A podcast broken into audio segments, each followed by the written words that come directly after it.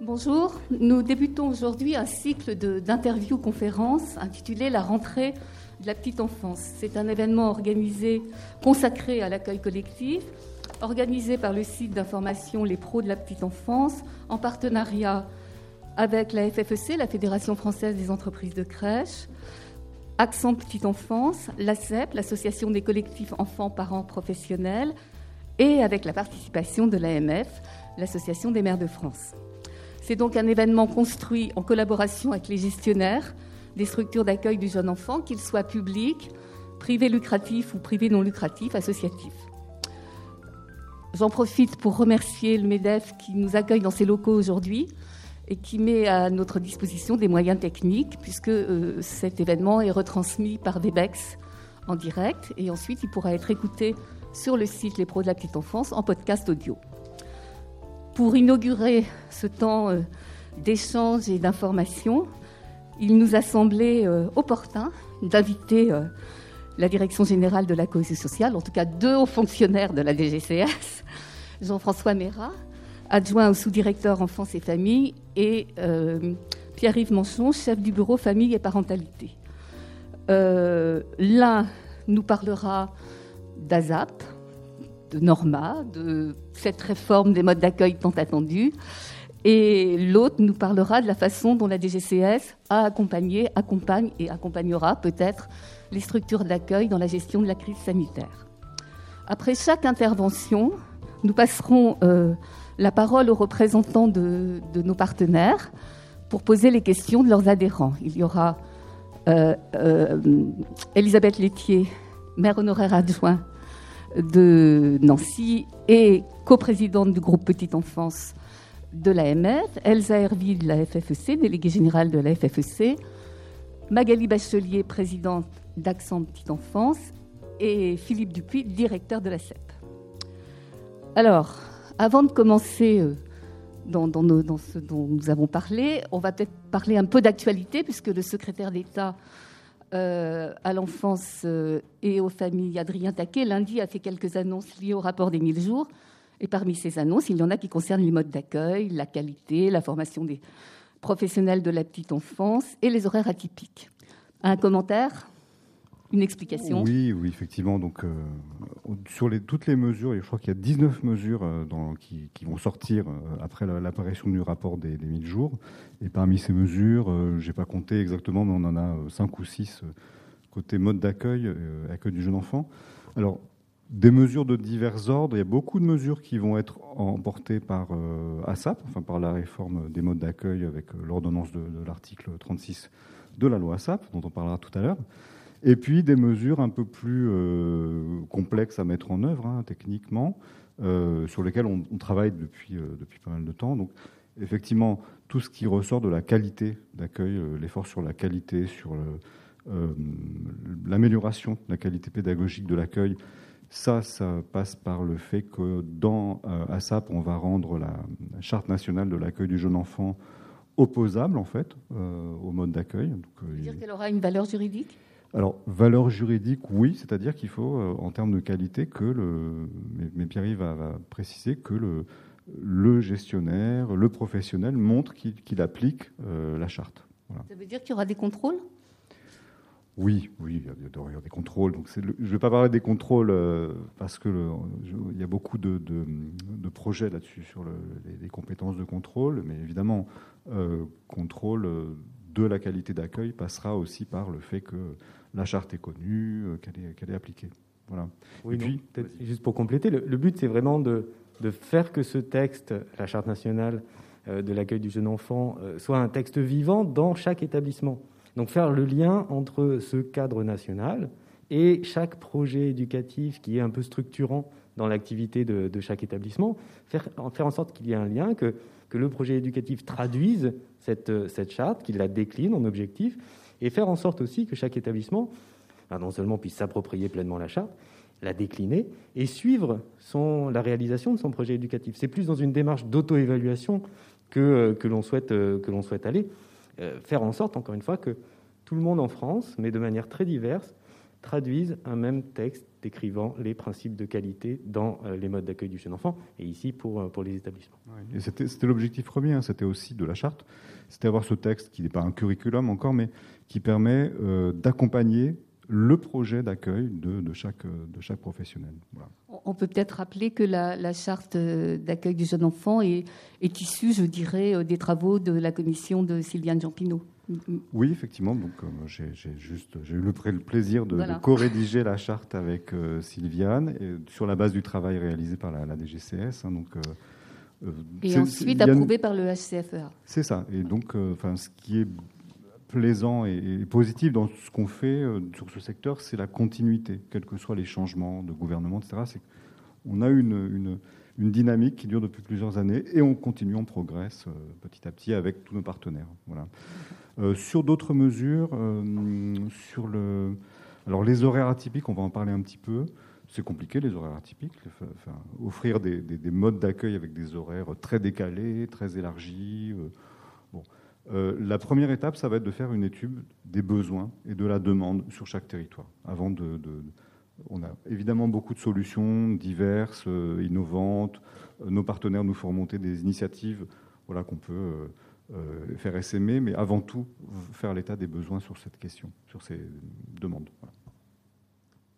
Et parmi les annonces de lundi, moi ce que j'ai retenu aussi, c'est euh, le plan de formation des, euh, des professionnels d'enfance.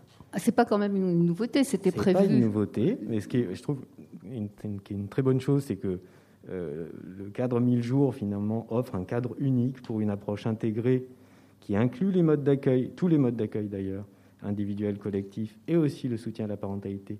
C'est une manière de repenser, enfin de promouvoir cette approche intégrée, centrée, construite autour de l'expérience des parents et de leurs besoins, et non pas euh, avec comme point de départ les différents dispositifs. Et donc le plan de formation, qui était dans la stratégie pauvreté, il est réintégré dans 1000 jours et il est enfin prêt. Alors, il est prêt, il était prêt depuis le printemps, mais on n'a pas pu le déclencher euh, du fait du Covid. Donc là, il est complètement dans les starting blocks. Je pense qu'il est encore plus utile maintenant dans un contexte euh, très marqué par l'expérience du Covid qui a aggravé les, besoins des parents et aggravé la situation économique et sociale.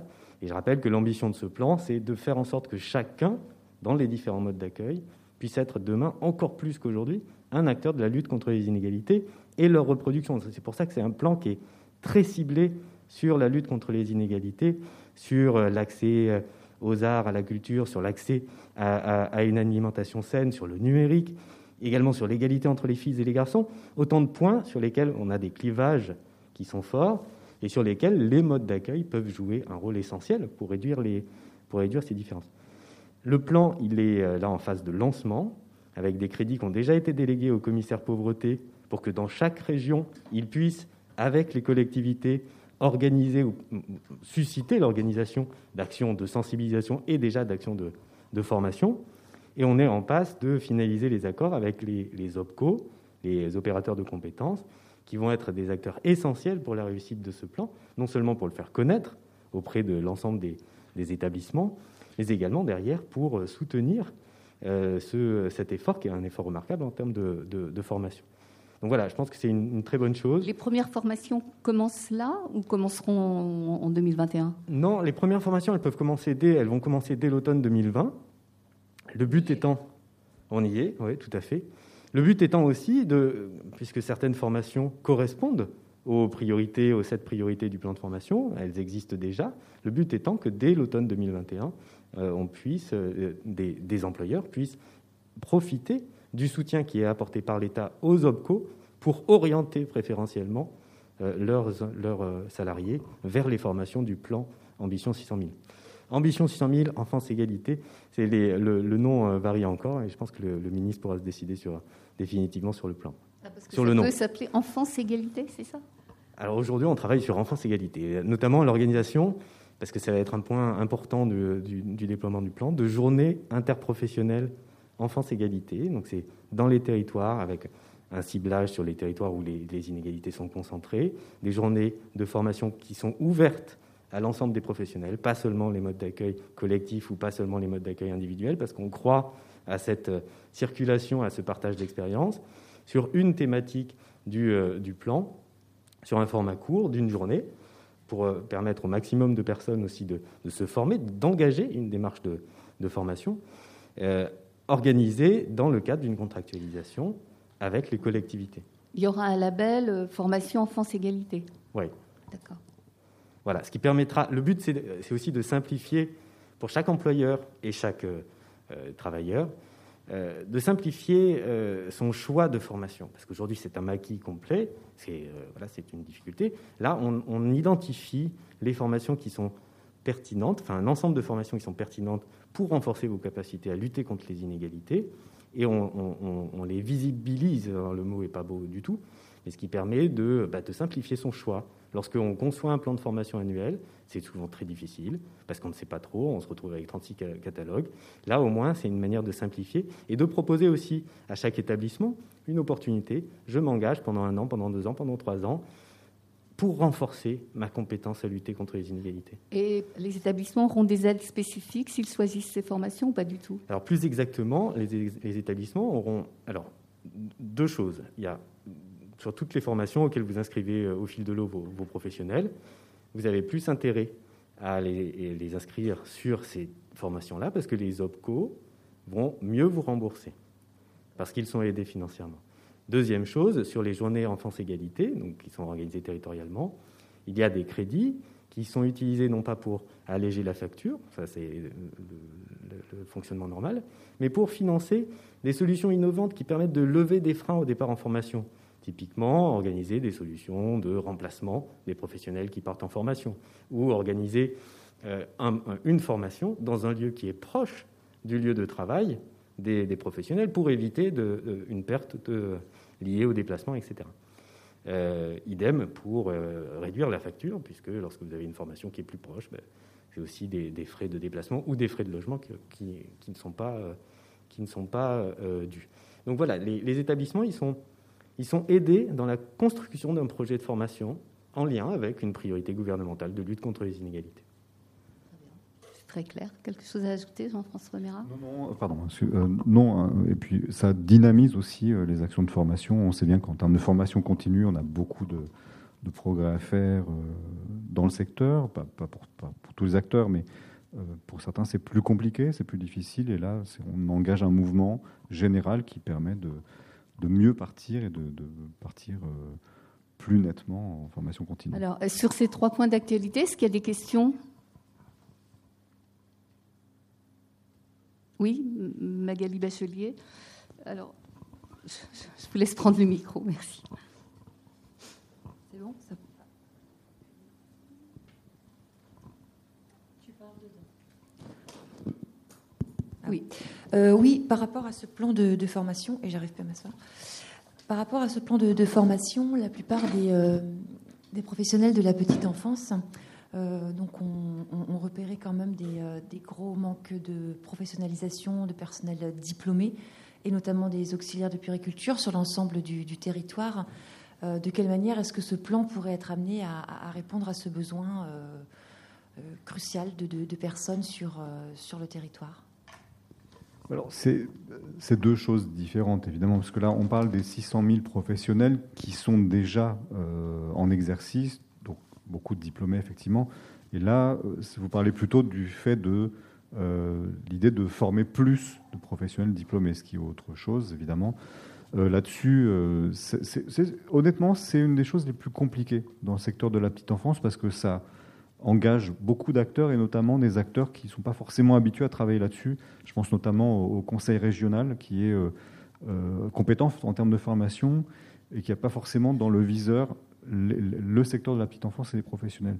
Et donc, euh, voilà, il y a eu quelques avancées ces dernières années. On est encore loin du moment où on peut adapter totalement le, le nombre de formations disponibles et le nombre de départs en formation et le nombre de jeunes qui vont se former à ces métiers euh, face aux besoins du secteur, à la fois des, établissements qui existent et de ceux qu'on va construire. Voilà.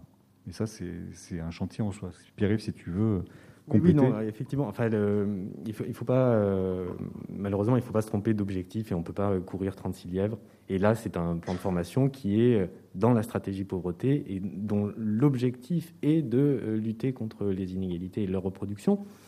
par ailleurs, et, enfin plutôt et malgré tout, euh, le plan, il y, a, donc il y, a, des crédits qui sont délégués au, commissaire à la lutte contre la pauvreté et qui, euh, commissaires qui sont invités dès à présent à, mettre en place des, actions qui peuvent être des actions de formation, hein, euh, de sensibilisation, mais aussi des actions qui sont adaptées à la situation post-Covid ou au plan de relance.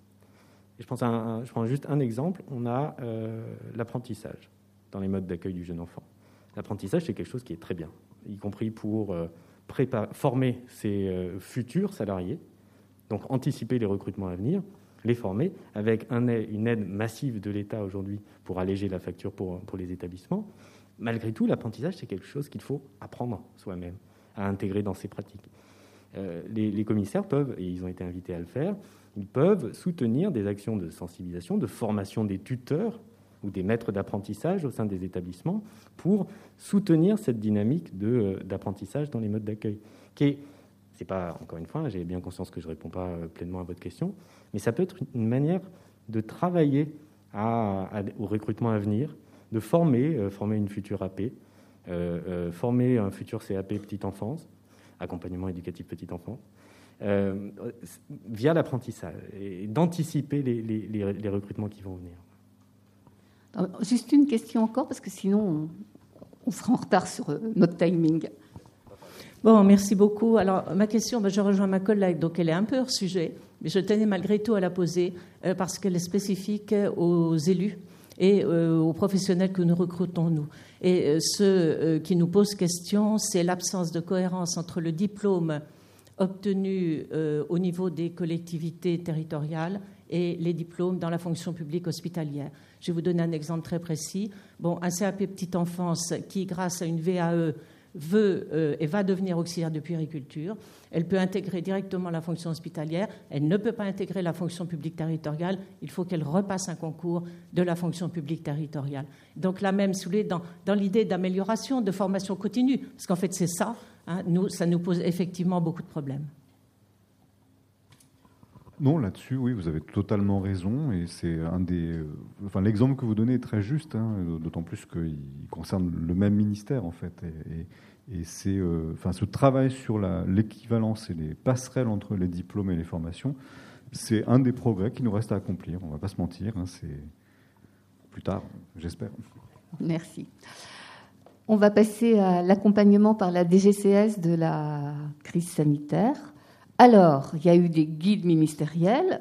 On attend encore la version définitive de celui que nous avons en version non définitive. C'est pour quand, Pierre-Yves Manchon? Alors, c'est pour bientôt. Euh, non, blague à part, euh, le, point très positif, c'est que c'est un document qui est très avancé, qui est plus que très avancé, euh, il n'y aura pas de modification majeure. Aujourd'hui, il est à la validation de la cellule interministérielle de crise parce qu'encore une fois, il comporte tout un volet sur l'action, en particulier des préfets, faire en sorte qu'ils puissent prendre des mesures adaptées, graduées en fonction de l'évolution de la situation épidémiologique. Et donc, ça nécessite, mais je pourrais revenir là-dessus, ça nécessite, enfin, je reviendrai là-dessus, ça nécessite euh, des validations interministérielles qui prennent du temps. Et euh, voilà, je suis le premier à le regretter. Euh, vu le nombre de mails qu'on reçoit et qu'on reçoit tous les jours, je le regrette encore plus et j'ai encore plus conscience du besoin d'agir plus vite. Mais euh, voilà, c'est aussi un gage de, solidité de ces guides qui sont travaillés de manière interministérielle, appuyés sur des connaissances scientifiques, validés scientifiquement par la DGS et le Centre euh, de crise sanitaire. Donc autant d'éléments qui permettent d'asseoir non seulement la légitimité, mais la solidité de ces documents. Donc il sort, il sortira, il sortira incessamment sous peu. Oui, l'objectif c'est euh, la fin de la semaine. Hein. Ça a été clairement fixé par, le cabinet euh, d'Olivier Véran d'avoir une sortie d'ici la fin de la semaine. Juste avant, avant que Pierre-Yves continue, parce que c'est vraiment euh, lui qui pilote ça, un petit point d'histoire. le guide petite enfance, c'est effectivement Pierre-Yves qui, s'est dit à un, moment, tiens, il y a des consignes à donner, ça devient compliqué. il y a très très longtemps, hein, au début du confinement, et qui a eu l'idée de faire ce guide qui était le premier guide de tous les secteurs, pas seulement social, santé, etc., mais le tout premier, et, qui, a, voilà, qui a fait Flores, Monsieur Castex, qui était à l'époque Monsieur des confinements, l'a pris comme modèle de ce qui vraiment, de ce qu'il faut faire en fait. Et on l'a. Voilà, maintenant il faut faire. voilà et le faire régulièrement puisque euh, les connaissances euh, évoluent et donc on est obligé de l'adapter. Euh, Mais plus, plus généralement, bien sûr, il y a le guide et, peut-être vous pourrez nous dire vraiment comment vous, l'avez conçu au départ, parce qu'au au départ, il n'y avait rien. Mais vous, vous, avez, je pense, tout au long de, de, la crise sanitaire, accompagné les structures d'accueil, répondu aux questions et, vous avez été assez présent. Enfin, euh, je ne veux pas faire de l'anti-PMI, mais j'ai eu le sentiment quand même que euh, autant euh, la PMI a été critiquée, parfois à tort, parfois à juste raison, souvent à tort aussi. la DGCS, je n'ai entendu que des louanges pendant cette crise sanitaire.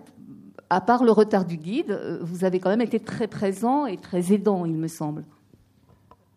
Oui, non, bah, effectivement, c'est ce qu'on a essayé, hein, d'être euh, forcément d'être aidant. Euh, Jean-François le disait, dès le temps du confinement et puis encore plus pour la préparation du déconfinement, le, but était de euh, proposer à tout le monde, et ce tout le monde, il est très divers, un, cadre national qui permet, dans lequel, enfin, qui permet de simplifier le travail de chacun. C'est notre but, simplifier votre travail dans tous les établissements.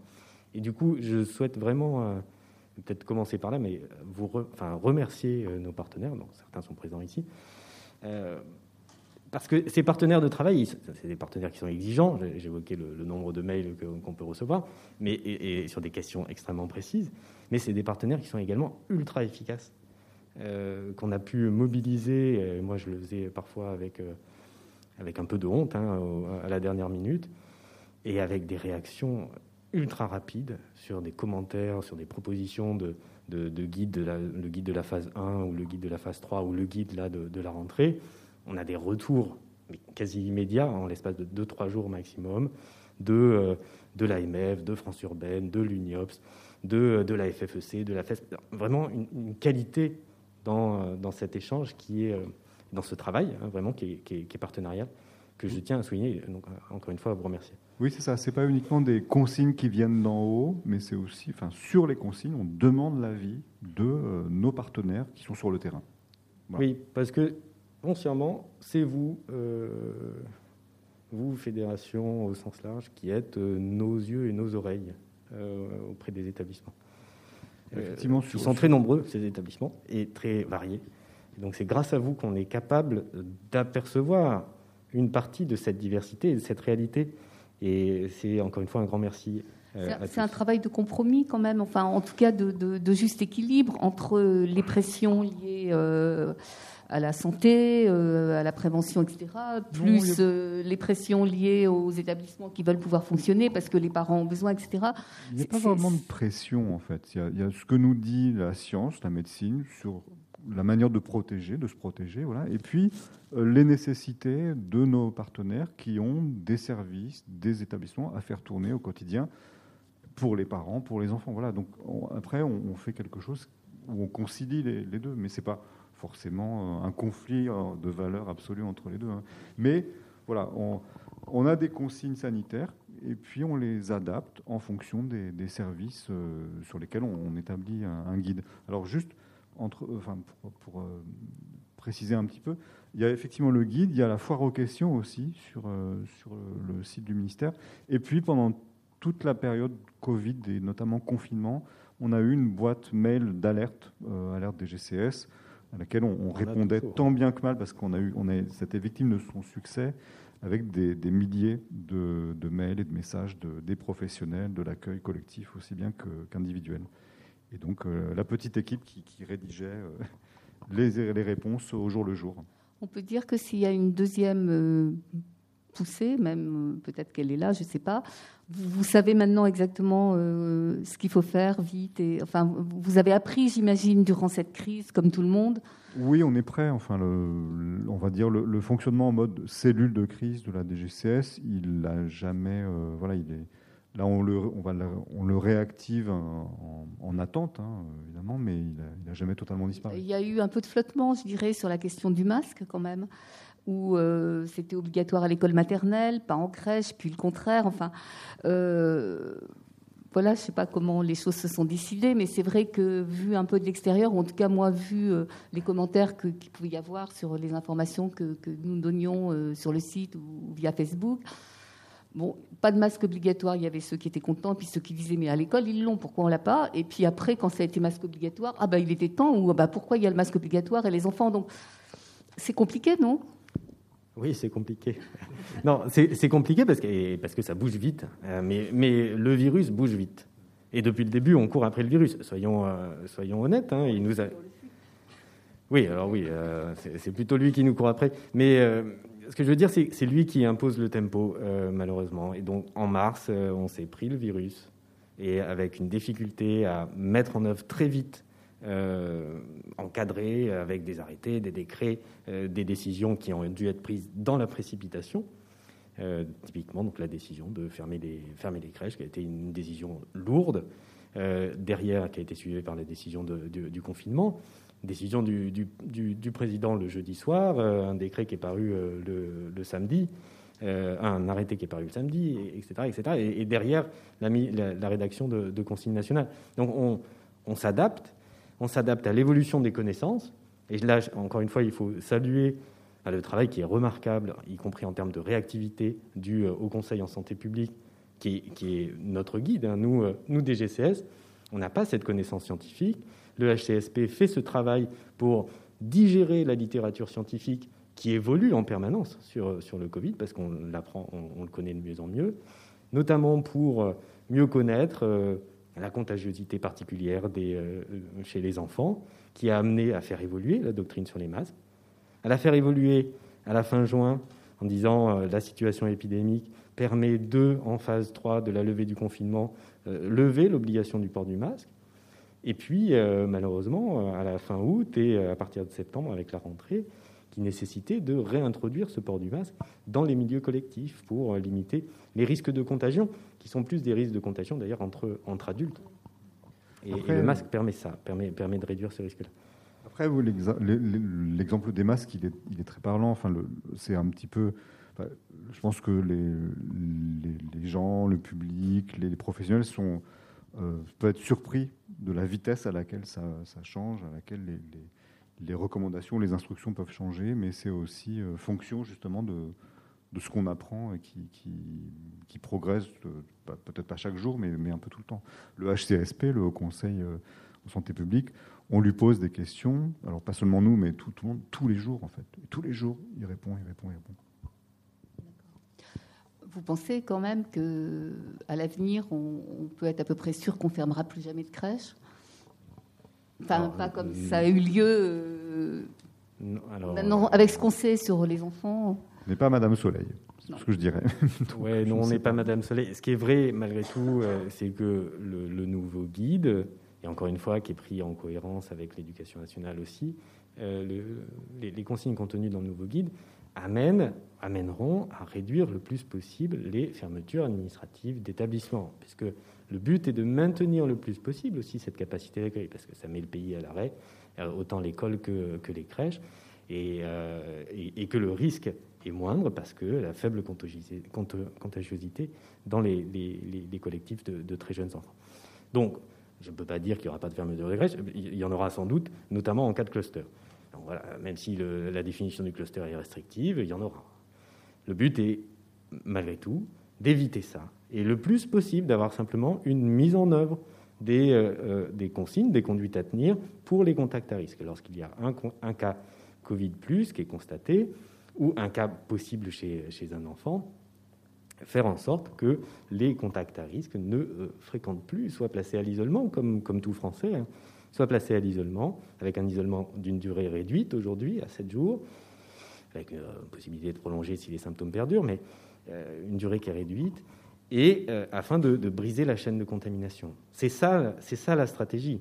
Et cette stratégie, elle impose que chacun connaisse déjà et donc comprenne. Alors c'est, c'est pas facile, c'est pas facile de rentrer dans ces complexités-là, et on essaye nous d'essayer de, rendre facile à comprendre à travers le guide des choses euh, qui, lorsqu'elles sortent de la DGS, ne sont pas toujours très très simples. Soyons, honnêtes. mais dont on essaye de le rendre un peu plus facile à manier. Et derrière, ça implique que chacun, professionnel, parent, comprenne l'importance de son rôle. Et son rôle, c'est, oui, réagir dès qu'il y a des symptômes évocateurs. C'est pas n'importe quoi, les symptômes évocateurs. On les, on les, liste bien dans le guide. Mais dès qu'il y a des symptômes évocateurs, eh bien, il faut garder son enfant parce qu'il y a un risque de contamination. Dès qu'on est reconnu Covid+, ou qu'on est cas possible, eh bien, il faut rester chez soi, respecter la mesure d'isolement. Et c'est seulement comme ça qu'on réussira à briser les chaînes et éviter euh, de se retrouver dans des situations de cluster qui amèneront à des fermetures. Donc c'est vraiment un engagement de chacun sur lequel repose euh, le succès de, cette stratégie. Voilà. D'accord. Voilà, si, ces règles au quotidien sont bien respectées, mises en œuvre par tout le monde, qu'on pourra, euh, qu'on sera en mesure de ne pas fermer euh, ce qui apparaît aujourd'hui, et là je parle des, modes d'accueil du jeune enfant, des crèches, comme au, fond un service essentiel à la vie de la nation. C'est apparu en plein, il y a l'école, voilà, les, crèches, les asthmates, c'est essentiel pour que la France puisse fonctionner que les, parents puissent travailler, etc. Bon, on a fait le tour euh, de l'accompagnement santé. Est-ce qu'il y a des questions? Elsa, Hervé, LFC oui, euh, merci. Euh, d'abord, prendre le temps de vous dire merci, parce que effectivement, sans les consignes sanitaires nationales de la DGCS, je ne sais pas comment on aurait géré l'accueil des enfants de soignants qu'on a commencé tous le, le 16 mars. Je ne sais pas comment on aurait géré le déconfinement. Alors oui, c'est toujours arrivé trop tard. Oui, on a beaucoup râlé et on a dit mais pourquoi c'est pas prêt depuis quatre jours avant, etc. Euh, mais ça a eu le mérite d'être là. Et si on prend, parce que nous on les a comptés tellement c'était effrayant. Euh, le 7 mai, quand vous avez diffusé le guide du déconfinement, nous on recensait 34 guides locaux de PMI différents du déconfinement. Ce qui fait qu'on se demandait, c'est tout bête, hein, mais combien de fois fallait aérer? Quand on était installé dans plusieurs départements, combien de fois fallait aérer? Et eh ben, On ne pouvait pas dire à l'ensemble des professionnels d'une entreprise de crèche qui est installée dans plusieurs départements, chez nous ce sera comme ça. Et bien là, euh, sur toute cette période qui a été très compliquée, très anxiogène pour les professionnels, le fait que le ministère soit là pour poser des règles nationales sanitaires, ça a permis juste de dérouler les guides, qui sont toujours arrivés trop tard, je suis bien d'accord, mais, mais qui étaient là. Et ça a juste permis de dérouler les guides du point de vue sanitaire et du coup que les professionnels se consacrent à leur cœur de métier, qui était de penser à la qualité de l'accueil de l'enfant dans cette période de stress absolu pour elles, pour leurs parents euh, et pour les enfants aussi. Et vraiment, euh, et c'est un merci des gestionnaires, parce que vous nous avez simplifié la vie, mais aussi qui est remonté des équipes euh, les, équipes, euh, qui c'est elles qui font toutes les remontées qu'on vous fait après euh, par mail au quotidien. et ce qui me permet de dire que là, il y a un petit retard dans la diffusion de la mise à jour du guide. et que du coup, depuis le 11 septembre et que la quatorzaine est transformée en septaine, et ben parce qu'il n'y a pas de guide national, je veux dire, c'est de nouveau démontré, parce qu'il n'y a pas de mise à jour nationale, c'est un peu n'importe quoi. Euh, suivant avec des, applications très disparates de qui a une quatorzaine, qui a une septaine, qui se fait fermer sa crèche en entier, qui n'est pas fermé, etc. Et donc, du coup, c'est vraiment, pour nous, euh, l'enseignement important, c'est que, euh, merci d'avoir été là, mais, surtout, le fait que l'État ait choisi d'apporter un support au niveau national sur des consignes sanitaires, ça nous a permis de dégager du temps et de la sérénité pour se consacrer au vrai métier des crèches, qui est un accueil de qualité. Merci. Merci à vous. Philippe Dupuis, Alors, je, vais juste compléter euh, dans les enseignements aussi euh, qui sont en train de sortir, c'est que euh, un nouveau partenaire est arrivé dans les crèches, c'est l'ARS, et d'une manière pointue, qui est un partenaire avec lequel on n'a pas l'habitude de travailler dans les structures. et je pense que le, le, nouveau cadre, en tous les cas, de ce qui est en train de se préparer, en tous les cas, est-ce que l'ARS va devenir le partenaire euh, des structures ou pas Est-ce que c'est temporaire? Et vous voyez bien que pour apprendre à travailler de nouveaux partenaires, apprendre tout simplement à discuter avec, à avoir des bons interlocuteurs, à bien les repérer, c'est un apprentissage qui est un peu long et euh, avec euh, donc des niveaux de décision dans lesquels on n'a pas l'habitude d'être. Donc je voudrais savoir à quel niveau vous en êtes vous dans la DGCS pour nous avoir, dans les cas, euh, emmenés euh, vers les ARS et, entre guillemets, les municipalités qui ont repris la main, en tous les cas, dans la deuxième partie, euh, on voit bien de l'ouverture ou pas de l'ouverture, ou de trancher des débats locaux prendre des décisions finales. Et je voudrais juste vous interroger sur, au fait, qu'est-ce qui se passe maintenant pour la suite dans ce cadre-là? Alors, ce, je ne dirai rien sur la suite, y compris parce que je ne la connais pas. Et dans l'immédiat, je gère, enfin je gère, on essaye de gérer cette situation née exceptionnelle, née de, de, la crise épidémique, qui nous a amené, qui nous a amené à effectivement renforcer le rôle des ARS. renforcer, c'est même les, agences euh, régionales de santé. Oui, pardon. Euh, c'est pas tellement même renforcé parce que c'est un rôle qui euh, n'existait pas. Mais comme les ARS se sont retrouvés pilotes euh, pour la lutte et la prise en charge rapide de tous les cas de cluster dans les contextes du coup collectifs, que les ARS étaient du coup en charge dans un, dès, le, dès, le mois de mai en charge des crèche à partir du troisième cas confirmé, et qu'il a été décidé de renforcer cette capacité d'intervention rapide des ARS pour le contact tracing et donc l'identification et l'action en cas de, de, cas confirmés. On a étendu le champ d'intervention des ARS. Ce n'était pas pertinent d'avoir les crèches, mais pas les micro-crèches. Ou alors des crèches de, de 14 places, mais pas une euh, maison d'assistants maternels de 16 places. Donc on a étendu à toutes les structures euh, d'accueil du jeune enfant au sens, euh, au sens large. C'est quelque chose de nouveau, c'est quelque chose de nouveau, y compris pour les ARS, qui, euh, qui doivent apprendre. Elles apprennent à, travailler avec de nouveaux interlocuteurs, elles sont habituées. Hein. Qui doivent apprendre, y compris d'ailleurs, on, voit que les ARS s'organisent différemment, mais ça c'est finalement le, la logique de la déconcentration. Hein, euh, vous avez une organisation différente d'une ARS à une autre. Certaines ont beaucoup renforcé l'échelon départemental et confié à leurs délégués départementaux ce rôle-là d'interface, notamment avec les autorités préfectorales pour, euh, bah, pour les écoles, pour les crèches, etc. Donc les ARS vont apprendre petit à petit. Je ne sais pas ce qui va en, ressortir. Ce qui est vrai, c'est que, euh, en tout cas, elles ont eu leur pertinence. Elles ont leur pertinence aujourd'hui dans la lutte contre, la, contre, contre l'épidémie. Voilà, je ne peux pas en dire plus sur l'avenir. Une autre question, euh, Elisabeth Littier pour l'AMF. Oui, merci. Alors tout d'abord, je, m'associe à mes deux collègues. Vraiment un grand merci à vous. Euh, grand, grand merci parce que vous avez été à nos côtés depuis le début. Et la publication de ces guides, euh, Monsieur Manchon, puisque vous en êtes l'auteur au départ, non, a, été vraiment euh, je veux dire, bénéfique pour nos personnels et pour les parents. Et pour les parents auxquels on les a communiqués et qui vraiment, euh, de ce fait, ont, confié leur enfant en toute sérénité et nous l'ont dit.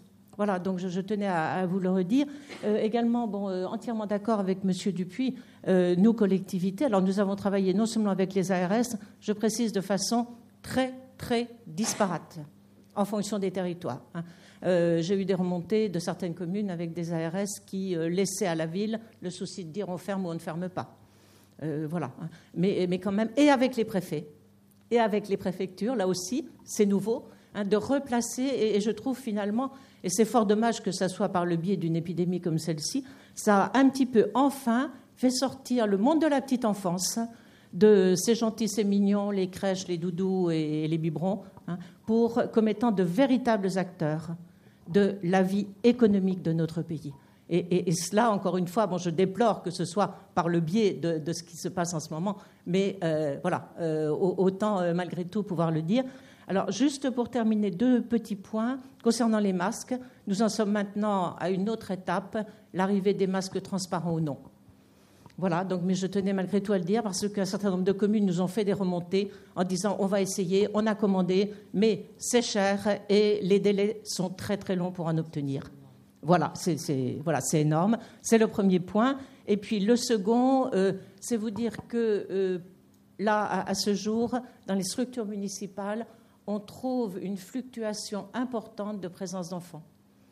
Avec, et là je pense qu'il va falloir y penser pour anticiper la suite, hein, avec des contrats qui sont raccourcis, avec des enfants qui viennent moins, avec des listes d'attente moins importantes, pour de multiples raisons, hein, euh, chômage, euh, temps partiel de travail, parents qui se sont organisés autrement, mais l'on sent que là, actuellement, hein, je dis bien, on a euh, réellement un secteur qui est moins en tension, pardon.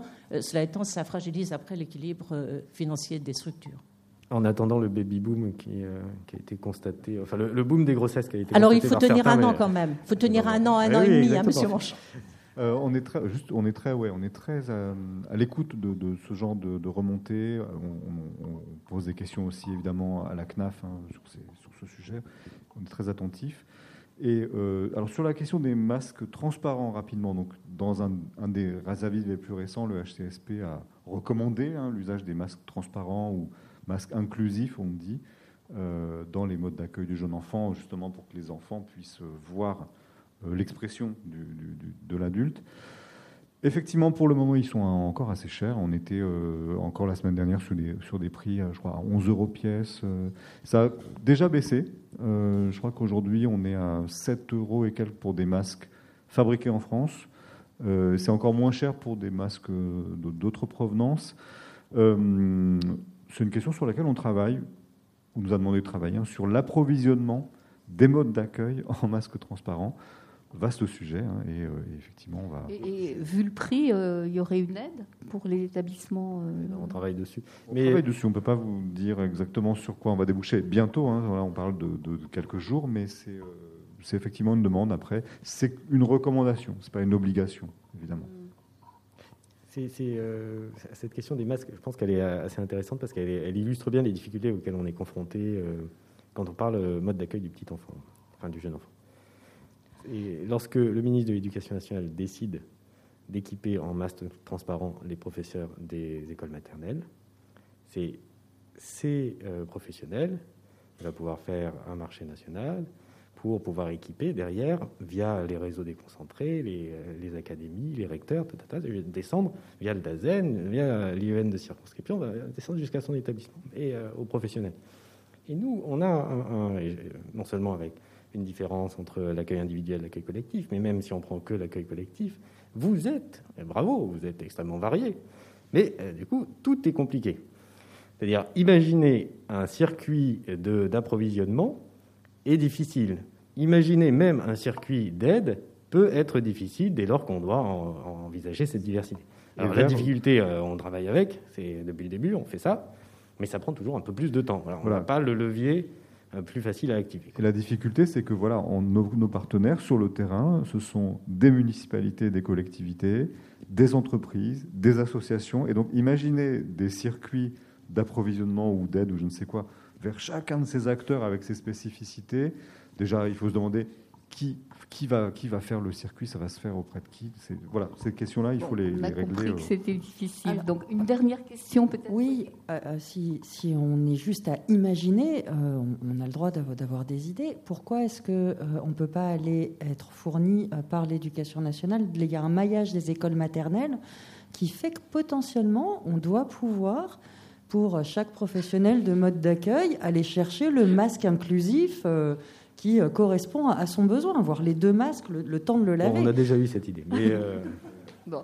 Euh, Magali Bachelier, vous vouliez une dernière question sur la. Non, sans, aucune originalité, je n'ai pas spécialement de, questions, mais je, voilà, je, rejoins complètement mes collègues sur tout ce qui a été dit sur la proximité dont vous avez fait preuve au niveau pendant la, gestion de la crise, pendant le confinement. Que ce soit les gestionnaires ou les, professionnels, quand même, il y a beaucoup de personnes qui se sont senties très seules. Euh, et, d'avoir donc en plus bien sûr ce, guide qui était extrêmement précis et qui était opposable, ça c'était un vrai bonheur, mais aussi ces rencontres régulières en, audioconférence où euh, même si on n'avait pas euh, toutes les réponses à nos questions, au moins il y avait de l'écoute, il y avait de la présence et c'est vrai que c'était ça a été d'un grand grand secours. Donc voilà, on lui redit on, merci beaucoup. Je crois que ça a aussi fait lien euh, entre justement les différents partenaires de la petite enfance, parce que c'est compliqué, comme vous le disiez à l'instant. Je pense que ça a fait aussi du lien entre nous et euh, qui fait que voilà aujourd'hui on peut réfléchir ensemble et sereinement euh, à l'utilisation et à la distribution des masques. d'ailleurs l'idée de cette rentrée de la petite enfance. Voilà, tout à fait, tout à fait. Et je rejoins hein, tout, tout ce qui a été dit aussi de, avec avec mes collègues bien sûr, qui sont des constats qui, qui ont été faits aussi. Mais voilà. Bon, après tous ces compliments, on va, on va passer à quelque chose de peut-être un peu plus touchy. On va passer à Norma et à la réforme des modes d'accueil. On ne voit pas quand on rougit. Alors Norma, pour expliquer, c'est euh, le travail de réforme des modes d'accueil du jeune enfant qui est mené par euh, la DGCS depuis euh, plusieurs mois, enfin même ça fait un an et, des poussières. Voilà. donc ça, ça, s'appelle Norma, c'est nom de code entre nous, parce qu'on travaille sur la norme.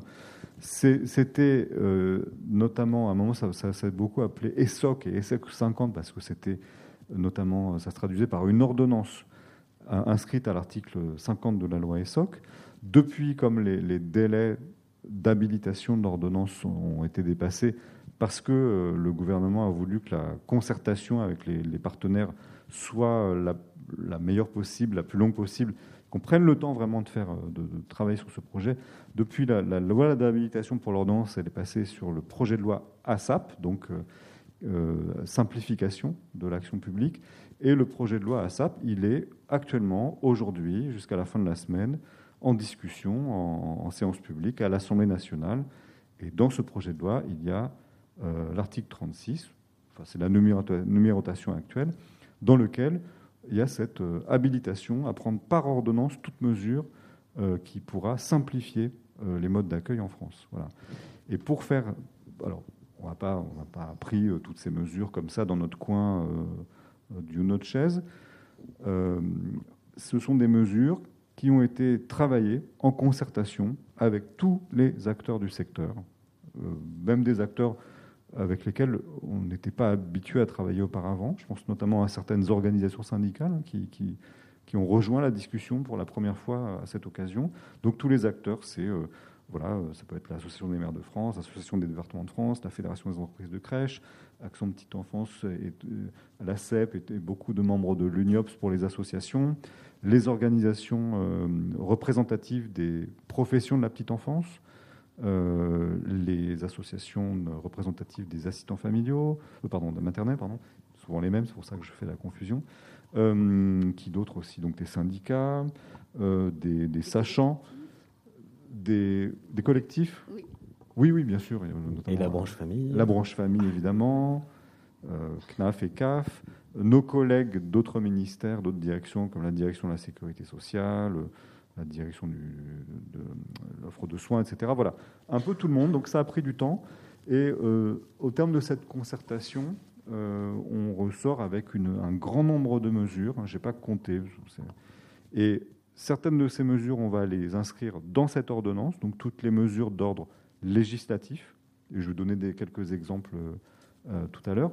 Et puis des mesures réglementaires hein, de, de l'ordre du décret qu'on pourra également sortir parallèlement en fait à, l'adoption de l'ordonnance pour faire euh, une réforme d'ensemble euh, concertée, cohérente aussi. C'est-à-dire qu'on on fait pas euh, des choses qui auront une, un impact négatif sur d'autres choses qu'on fait en même temps. Hein. c'est tout ça est réfléchi et totalement partagé dans une démarche partenariale. Ça, on a, on a toujours eu le souci de, faire des bilans, des points d'étape avec nos partenaires. Voilà où on en est, voilà quel est le travail commun, euh, et puis voilà ce que nous proposons. Est-ce que vous êtes d'accord? On recueille l'avis de tout le monde et on progresse petit à petit comme ça. Et là, bientôt, on va pouvoir aboutir, enfin. parce qu'en fait, l'ordonnance, euh, elle est prête, puisqu'elle était prête euh, du temps des socs. Oui, l'ordonnance. Donc on peut détailler un peu ce qui, y aura dans l'ordonnance? euh, Normalement, bon, euh, juridiquement, aujourd'hui, on ne peut dire que ce qui est dans l'article qui habilite à prendre l'ordonnance. Mais comme le projet, il est déjà connu des partenaires, il n'y a pas de surprise, hein, il n'y a pas de, mauvaise surprise surtout. Dans l'ordonnance, on va, le développer parce qu'il y a beaucoup de choses finalement.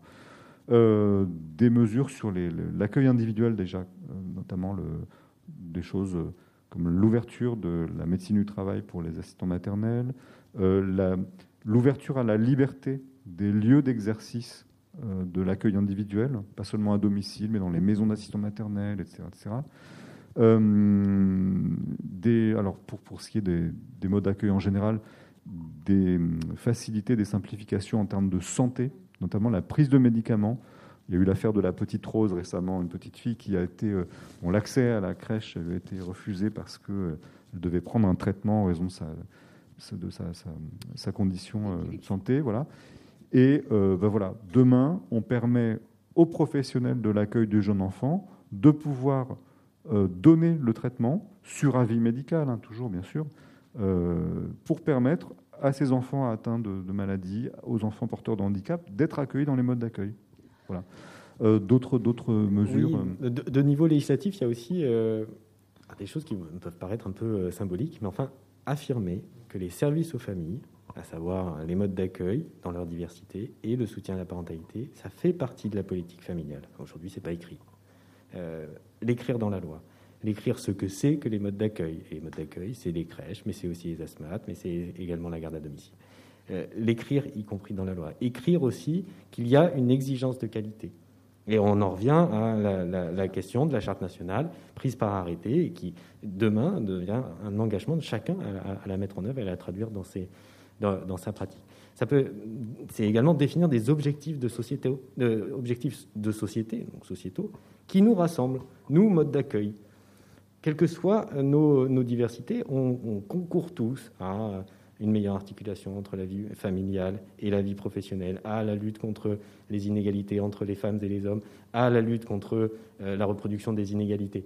Autant de points qui sont rappelés dans la loi et qui, derrière, se traduisent dans, ici on est entre experts des, euh, des, établissements, mais qui se traduisent dans le projet éducatif, dans le projet social de l'établissement, qui permettent de traduire ça dans la pratique, faire en sorte que ces textes de loi se retrouvent vivants dans la pratique quotidienne et auprès des parents. Et des objectifs partagés, surtout dans, un secteur comme celui-ci. En France, il y a toujours, euh, enfin, parfois une suspicion vis-à-vis de ce qu'on appelle la politique familiale. Non, non, c'est pas à l'État de, dire ce qu'on fait en matière de famille.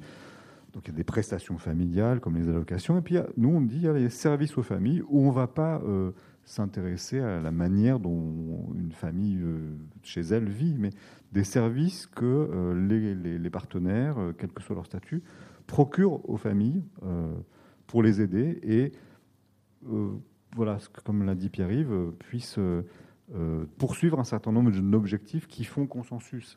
Alors, il y a d'autres mesures qui seront prises par décret.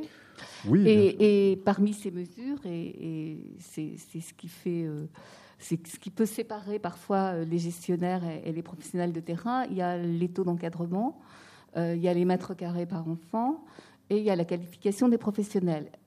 On a une petite idée de ce qui avait été décidé lors de la concertation ASAP, euh, donc euh, statu quo notamment euh, pour l'encadrement, je crois, c'est-à-dire 1 pour 5 qui ne marchent pas et 1 pour 8 qui marchent.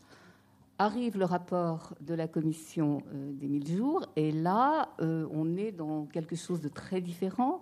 On est un professionnel pour 5 enfants, comme dans beaucoup de pays d'Europe, je crois. On est dans une qualification euh, de, euh, qui n'est plus un ratio de 60 70%. Mais voilà. Euh, comment tout ça va s'articuler Qui va plier? C'est deux exercices différents. Hein. Il y a le, travail de, concertation avec les partenaires de terrain des modes d'accueil. Hein, qu'on a mené dans le cadre d'ASAP, et puis de Norma, pardon, et puis euh, le rapport d'une commission euh, qui vient d'être rendue, dont euh, les modes d'accueil sont un, petit aspect, et qui avait pour mission de dire vous ferez comment dire un portrait, un, projet en fait de toute cette politique des 1000 jours à 10 ans. À 10 ans, il ne faut pas oublier ça. Ça ne veut pas dire que la commission se trompe et que nous on a raison ou vice versa, mais ça veut dire que nous, on s'occupe de l'immédiat, voilà, tout ce qu'on peut faire demain. Et quand je dis demain, c'est là, euh, avant la fin de l'année. Et, euh, la, commission, elle dit un petit peu, voilà des objectifs à long terme, à 10 ans, voilà ce que ça devrait être. Et quand on regarde les, différences euh, supposées entre les, chiffres, en fait, c'est pas, comment dire, on parle de choses différentes parfois. Je pense notamment à la question des mètres carrés par enfant dans les, les établissements d'accueil du jeune enfant. Donc déjà, il faut remarquer que ce qu'on propose, c'est la définition d'une norme nationale qui aujourd'hui n'existe pas. Aujourd'hui, vous allez dans tel département, euh, on va vous dire c'est 7,82 euh, mètres carrés par enfant, et vous allez dans un département à côté, on vous dit non, non, pas du tout, c'est 10,53. Et personne ne sait pourquoi. C'est la tradition, ce sont des habitudes, ce sont des, choix aussi qui ont été faits par, euh, par les, par les, telle ou telle collectivité, et puis ensuite mis un petit peu en règle par les, médecins de PMI sur lesquels il ne faut pas taper, hein, ce n'est pas non plus leur faute. Et nous, on dit, bon voilà, On, crée une règle nationale qui va être la même pour tous et qui est rationnellement fondée. Et on se base euh, pas seulement sur l'existant, mais sur, euh, euh, ce qu'on a constaté, ce qu'on a vu, etc. Et beaucoup, beaucoup, notamment pas de bébés à la consigne, sont focalisés sur cette question des mètres carrés par enfant. Et moi, j'ai relu l'avis de la commission des 1000 jours qui dit il faut 7 mètres carrés par enfant dans les établissements d'accueil du jeune enfant. Et dans les précédents euh, avis du, collectif Pas de bébé à la consigne, qui veut aussi aller par là, il est dit on veut 7 mètres carrés euh, par enfant euh, dans les établissements d'accueil du jeune enfant. Mais en fait, nous, on, écrit, et c'est beaucoup plus précis, et c'est là aussi, c'est pour ça qu'il ne faut pas se tromper, on dit on crée une règle où on demande 7 mètres carrés par enfant dans les établissements d'accueil du jeune enfant, dans les zones de vie des enfants, c'est-à-dire les pièces de sommeil, les pièces d'activité, etc. Mais ça veut dire que toutes vos autres pièces, les zones techniques, les, pièces du, personnel qui sont soumis au droit du travail, etc., tout ça est exclu. Ça veut dire que vous avez 7 mètres carrés par enfant dans les zones d'accueil, plus les autres zones. Donc en fait, ce qu'on propose en règle nationale, c'est mieux disant, si je puis dire, que ce que demande le comité. Si on pinaille et que, euh, comment dire, enfin, le cœur du problème, c'est qu'on dit, on va quand même faire une exception sur les zones de tension urbaine, donc des, centres-villes où il y a peu de place, etc. Et là, on dit, une exception, on passe à 5,5 mètres carrés par enfant dans les zones d'accueil enfants. Donc, c'est ça qui, qui, braque tout le monde, mais en réalité, pas tout le monde, non, évidemment, parce que là, on a des, partenaires qui sont tout à fait d'accord et qui voient sur le terrain aussi ce qui est praticable ou pas. Et, donc, 5,5 mètres carrés en zone d'accueil d'enfants, plus les zones qui ne sont pas soumises à ces 5,5 mètres carrés, donc les locaux du personnel, les zones d'accueil, etc., les, circulations, et eh ben en fait, on arrive aux 7 mètres carrés par enfant. J'en veux pour preuve que euh, si on applique ce que demande, ce qui est écrit dans le comité, hein, dont, ce n'est pas la spécialité non plus, le, bâtimentaire, et ce que demandent certains collectifs, si on applique bêtement, voilà, j'ai 20 enfants dans un établissement, ben je multiplie par 7 mètres carrés, et ça me fait une crèche à 140 mètres carrés. Ce qui est très peu, parce que si on applique le ratio que nous proposons, et qu'on se base sur la réalité, on est plus proche d'établissements qui sont à 250 mètres carrés. Il n'y a pas de, a pas de risque là-dessus. Voilà, c'est pas. Il n'y a pas de réduction d'une euh, norme qui de toute façon n'existe pas. Et juste pour finir sur ce, point-là, on a fait du benchmarking. Donc nous, on propose 7 mètres carrés partout, 5,5 en zone de tension urbaine. Qu'est-ce qu'on fait en Allemagne? 3,5 mètres carrés par enfant. Et qu'est-ce qu'on fait au Québec? 3 mètres carrés par enfant. Donc on est bien au-delà. En termes de qualité, on ne peut pas nous dire vous faites n'importe quoi. Pardon, il y a deux exercices et, malheureusement les deux chantiers se télescopent parfois, mais il y a un chantier de simplification. Et, ce chantier de simplification, malheureusement, ça amène parfois à faire des choses qui sont compliquées, qui sont précises. Elles ne sont pas compliquées, mais elles sont précises. C'est ce que décrit Jean-François. Le but de ce chantier de simplification, c'est de simplifier la vie des gestionnaires. Le mandat qui nous a été donné, c'est simplifier la réglementation pour libérer les initiatives, libérer les projets, faire en sorte qu'on s'y retrouve, qu'on sache comment calculer nos taux d'encadrement, qu'on ait l'impression d'être dans les clous. Et typiquement, c'est l'histoire de, surface. C'est aussi une manière, en fixant une règle nationale, de simplifier la vie là, des fédérations nationales, pour que vous puissiez aider euh, vos adhérents dans euh, leur projet de création d'établissements. C'est un chantier de simplification. Et, puis il y a un deuxième chantier, pardon, qui est le chantier 1000 jours.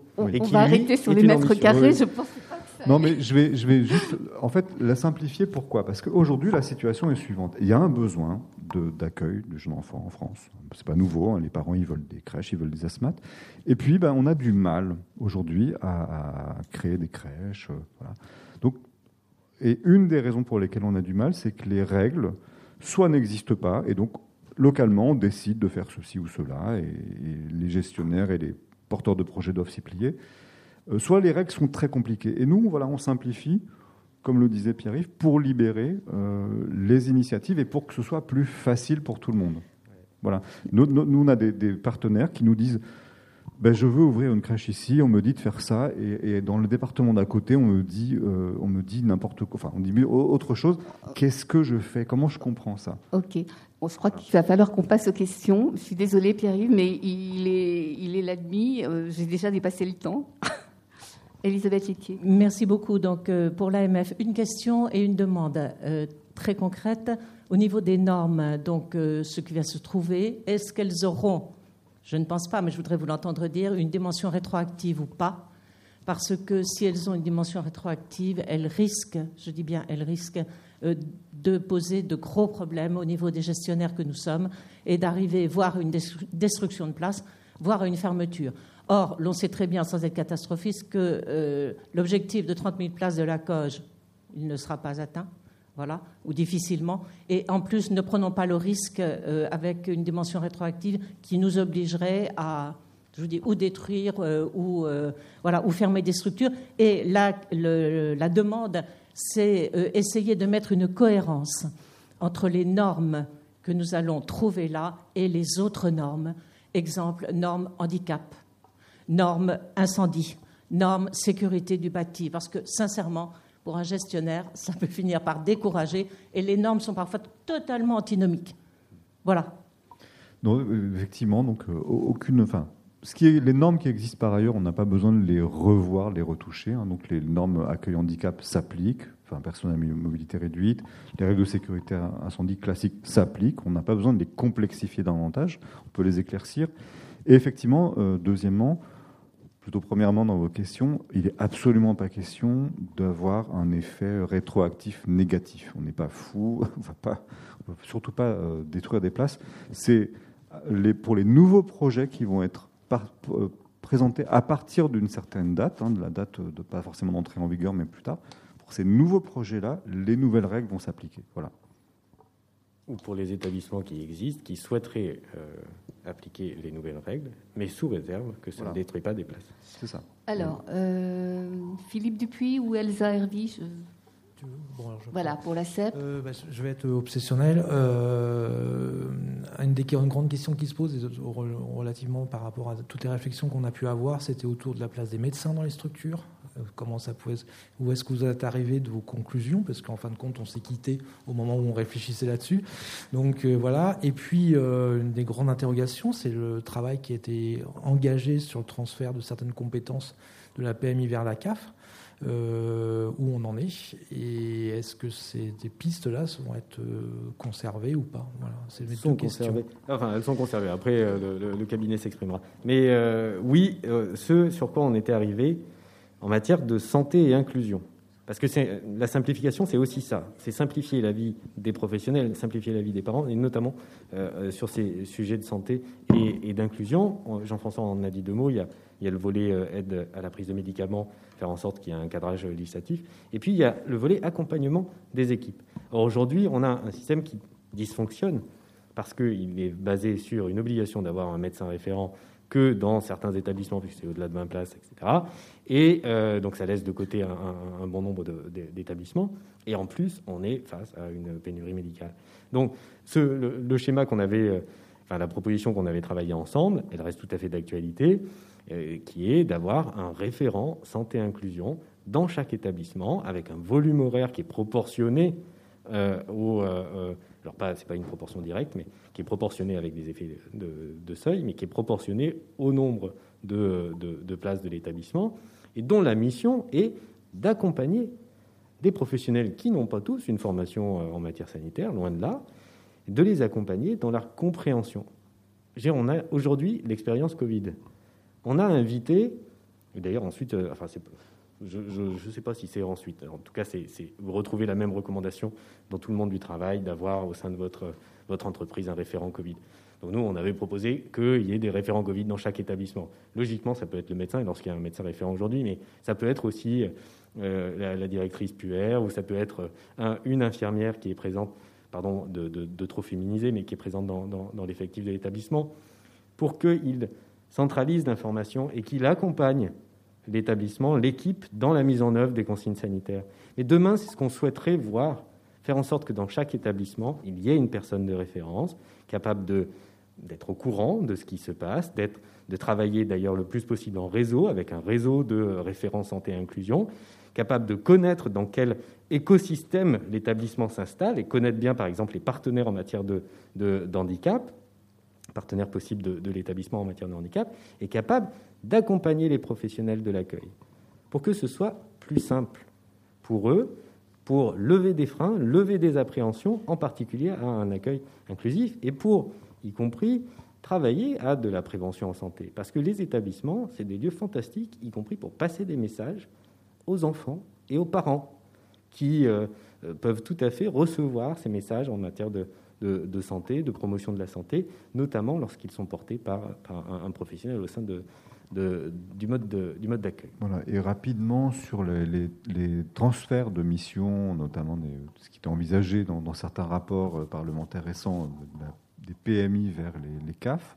Oui, oui, on, continue à travailler dessus. Euh, ce sera beaucoup plus concret une fois que le, projet, enfin, la loi ASAP sera votée et que l'ordonnance sera sortie, hein, puisque euh, dans l'ordonnance, il y a notamment la possibilité de réaliser des expérimentations. Et voilà, pour beaucoup de choses, pour beaucoup de réformes, on procède par expérimentation, comme ça on, est, on avance de manière assurée, et c'est comme ça qu'on va pouvoir euh, mettre en œuvre ces, ces, éventuels transferts. Voilà. Euh, Alors, euh, on est presque au bout du temps. Elsa Hervy pour la FFEC. Oui, merci. moi, j'ai une question très précise. quand? C'est quand euh, aujourd'hui la date d'entrée en vigueur? On sait qu'il y a encore des débats, on sait qu'il y a encore au moins une ou deux réunions, ou pas réunions, mais moments de concertation, parce que certes, l'ordonnance, les, groupes de, travail, euh, euh, on, a pu en être destinataire, mais pas de la version projet du, décret. Donc on sait qu'il y a encore un moment, et on pense que vous allez garder cette logique partenariale de concertation. Euh, mais l'objectif, c'est une entrée en vigueur quand On en a besoin le plus tôt possible. Et j'ai une petite question de détail parce que je voudrais pas que dans le cadre du podcast, il y ait, des, inquiétudes trop fortes, euh, spécifiques sur les médicaments. Euh, ou dans la manière dont, dont Jean-François est intervenu, ça avait l'air de dire que ça allait être une nouveauté de pouvoir administrer des médicaments en crèche. Et or, ce n'est pas une nouveauté. Il s'agit de clarifier cette possibilité. je pense que ce serait bien que la Direction générale de la cohésion sociale, pour la bande, euh, puisse rappeler que ce n'est pas une nouveauté, que ce n'est pas interdit aujourd'hui. C'est important. On accueille plein d'enfants qui ont besoin de médicaments aujourd'hui dans nos crèches et on a besoin que nos professionnels soient rassurés sur le fait qu'elles ont le droit de continuer à le faire sans difficulté, mais qu'on va encore mieux encadrer la pratique plus tard. notamment dans le cadre d'un projet d'accueil individualisé, par exemple, qui existe déjà. Euh, donc sur la question. Ah, sur la date. Alors on va. Bon, euh, toutes choses étant égales par ailleurs, euh, voilà, indépendamment de la situation sanitaire et de son évolution. Euh, donc actuellement, le projet de loi, il est discuté. Donc on peut imaginer un vote très bientôt, hein, la semaine prochaine. Après, il y a tout un délai qui fait que raisonnablement... À l'Assemblée. À l'Assemblée, oui. On peut penser que l'ordonnance pourra être publiée d'ici la fin de l'année. Voilà. De, pour être à peu près... Et les décrets? Et les décrets... Finalement, ils ne sont pas liés. Alors certains, certains, enfin il y aura des décrets sur des mesures de l'ordonnance et puis d'autres qui, peuvent être indépendants. L'idée, c'est de tout sortir en même temps. globalement, euh, autant que faire se peut. Si après il y a un mois de différence, sais pas. On va, on va l'éviter, mais ce serait, ce serait, ce serait pas idéal. Mais voilà, c'est un peu notre objectif. Euh, Est-ce qu'il y aurait une dernière question? Pardon, vous vouliez parler? Non, non, non, non, non. Non? Bon, bah, écoutez, on a fait le tour. Un dernier mot? Oui, alors sur, les normes, pour y revenir, sur les batailles normes, parce qu'évidemment, tout le monde n'est pas forcément d'accord, etc. Il y a les normes euh, idéales, on va dire. Et évidemment, on est tous d'accord pour que les normes soient les meilleures possibles.